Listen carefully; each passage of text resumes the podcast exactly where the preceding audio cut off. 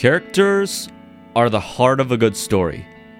You can have the most beautiful cinematography, the most captivating plot, and clever writing I've ever seen in my life. But without a cast of characters that impresses me, the work as a whole won't stick. As of recently, furthermore, the most recent series I've been hyper fixated on, I mean interested in, is Breaking Bad. You you might have heard of it. It's a sort of niche thing. Uh, jokes aside, I'm often hesitant to watch series that I've seen everywhere because I'm never sure if they'll live up to the hype. But thankfully, for me personally, this series absolutely did, and it was due in largest part to, you guessed it, the characters.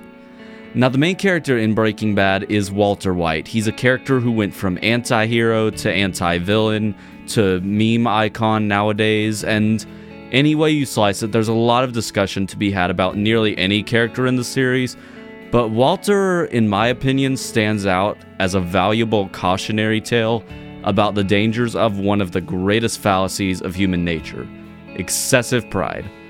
By the way, this isn't going to have major spoilers for the series, so if you've got plans to watch, don't click away. So, growing up, my mother always used to quote one specific Bible verse to me all the time. It was Proverbs 16:18. This is in the NIV. Pride goes before destruction, and a haughty spirit before a fall. Frankly, I'm not sure why this verse was the specific one she used so often, but for better or worse, it stuck with me. And the more I watched of Breaking Bad, the more it became apparent that Walter's entire character whether intentionally or otherwise, is a perfect illustration of this verse.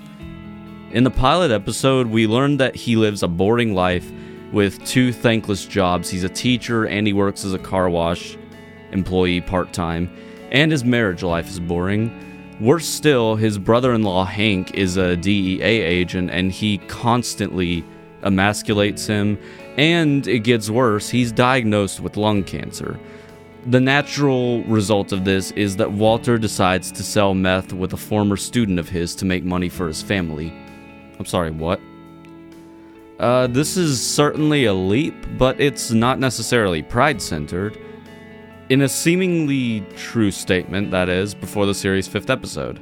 In this episode, we see Walter receive an irresistible offer from his old friends and business partners, Elliot and Gretchen. Upon accepting the offer, he'll get a job at his old company where he can make millions of dollars doing honest and, for him, easy work. If that's not a sweet enough deal, Elliot even offers to pay for the entirety of Walter's cancer treatment out of his own pocket. An irresistible offer, right? I mean, who could resist free healthcare in the United States? Of course, Walter immediately declines this offensive offer. Uh, oh my god, this guy is stupid. Now, if Walter's actions seem utterly ludicrous here, that's because they are. His frustration with his life is completely understandable, but Walter doesn't want an easy solution. He wants a solution that he earned. That's the essence of his character, and that precisely is the danger of pride. Pride can turn any one of us into Walter Whites in our own rights. Sure, we may not start cooking pure meth for fried chicken restaurant owners, but the core of the issue is the rejection of mercy when it's offered. Think of the Pharisees, for example. In the Gospels, they're offered, as everyone else, an easier way to salvation. The only way, in fact, faith in Jesus. Instead of being rigidly adherent to the law that they can never be perfect in, they are offered a deal. Have faith in Jesus, the Messiah, who is capable of such perfection, and they will be saved and forgiven. The Pharisees don't like this, though. There could be many reasons for this, but maybe what mattered above all else was their pride.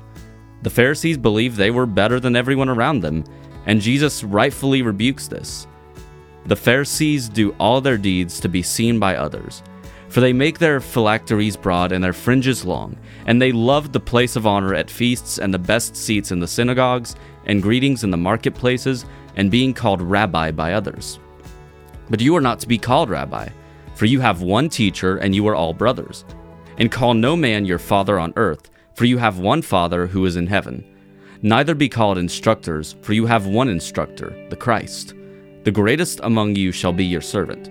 Whoever exalts himself will be humbled, and whoever humbles himself will be exalted.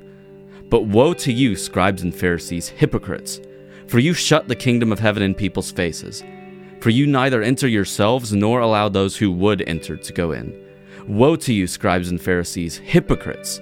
For you travel across sea and land to make a single proselyte, and when he becomes a proselyte, you make him twice as much a child of hell as yourselves. That's uh, Matthew 25, 5 through 15, for those of you who want to reference back. The danger of pride is thereby quite evident. Just like the Pharisees, and yes, even like Walter White, we often tend to reject help because we want done, things done our own way so that we can feel as though we earned it. The truth of the matter, however, is that some things can't be earned by ourselves. Sometimes we need help. In fact, that's the reason Jesus was sent. When Jesus says he came to fulfill the law in Matthew 5, verse 17, he doesn't mean that the law is now even more binding on us. On the contrary, it means that Jesus fulfilled the law so we didn't have to be perfect. That was our offer. The question is if we're going to accept it. Imagine how much easier Walter White's life would have been if he had accepted the generous job offer and money from his old friends. I mean, sure, he still would have had trouble. The man did have lung cancer, but certainly less than he goes through over the course of the series. And maybe the infamous in universe Heisenberg never would have existed. We all face a similar dilemma. What help are you rejecting? Are you rejecting the help of a dear friend with a serious issue? Are you keeping something private from loved ones, even if they're the only ones who could help? Or maybe are you hesitant to approach God for help despite his generous offer. If you want to find fulfillment and peace, take a step by letting go of your toxic pride. And if you feel called, make a step towards Jesus, because he is the one who saves.